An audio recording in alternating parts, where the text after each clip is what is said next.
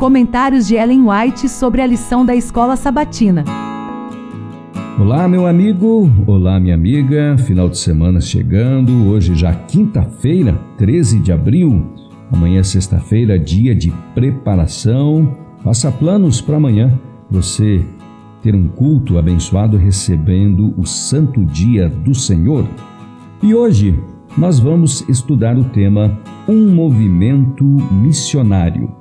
E o nosso texto de hoje diz: A nós foi confiada uma grande obra, a obra de proclamar a mensagem do terceiro anjo a toda a nação, tribo, língua e povo.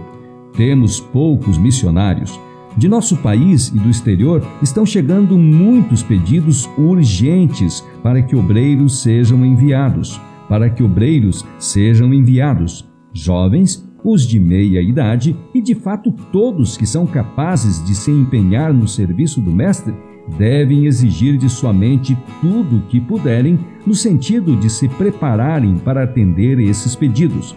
Se consagrarmos o espírito e o corpo ao serviço de Deus, obedecendo à sua lei, ele nos dará para todo o empreendimento uma força moral santificada. Deus convida a cada um dos membros da igreja a entrar para o seu serviço. A verdade que não é praticada, que não é comunicada a outros, perde seu poder doador de vida, sua virtude de curar. Cada qual deve aprender a trabalhar e ficar firme em seu lugar e na sorte que lhe coube, como portador de responsabilidades. Cada membro que se agrega à igreja deve ser um instrumento a mais para a promoção do grande plano da redenção. A igreja toda, atuando como um só, mesclada em perfeita união, deve ser uma viva e ativa agência missionária. É lei do céu que, à medida que recebemos, devemos também doar. O cristão deve ser um benefício aos outros, Dessa forma, ele mesmo se beneficia, como está escrito em Provérbios 11, 25: Quem dá de beber terá a sua sede saciada. Isso não é mera promessa, é a lei de administração divina, lei pela qual ele deseja que as torrentes da beneficência sejam como as águas do grande abismo, conservadas em constante circulação, refluindo perpetuamente para sua origem. No cumprimento dessa lei está o poder das missões cristãs. Atos 1, 8 diz: Serão minhas testemunhas. Essas palavras de Jesus não perderam nada de sua força. Nosso Salvador pede fiéis testemunhas nestes dias de formalismo religioso. Mas quão poucos, mesmo entre os professos embaixadores de Cristo, se acham prontos a dar um fiel testemunho pessoal em favor de seu Mestre.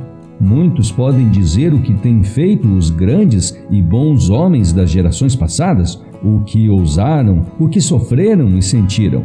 Tornam-se eloquentes ao salientar o poder do Evangelho que habilitou outros a se regozijarem em suas aflições e a se manterem firmes diante das cruéis tentações. Mas, embora tão fervorosos em apresentar outros cristãos como testemunhas de Jesus, eles próprios não parecem possuir uma experiência nova e atual para relatar. Vocês, que professam estar proclamando a última e solene mensagem de misericórdia ao mundo, qual é sua experiência no conhecimento da verdade e quais têm sido seus efeitos sobre seu próprio coração? Será que seu caráter testifica em favor de Cristo? Podem vocês falar da influência da verdade como é em Jesus, a qual refina, enobrece e santifica? O que vocês têm visto, o que têm conhecido do poder de Cristo? Sem uma fé viva em Cristo como um Salvador pessoal, é impossível fazer com que sua fé seja sentida em um mundo cético.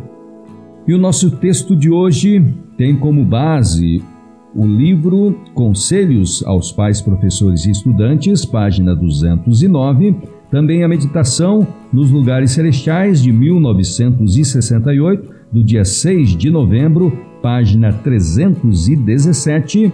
E o último texto foi baseado no livro Obreiros Evangélicos, páginas 273 e 274. Lembrando que amanhã teremos o estudo adicional da semana E você deve tomar um tempo a mais para o estudo adicional, porque teremos então a referência de duas meditações que vamos ler então, para que você possa complementar o conhecimento do tema desta semana. Então, amanhã estaremos juntos novamente.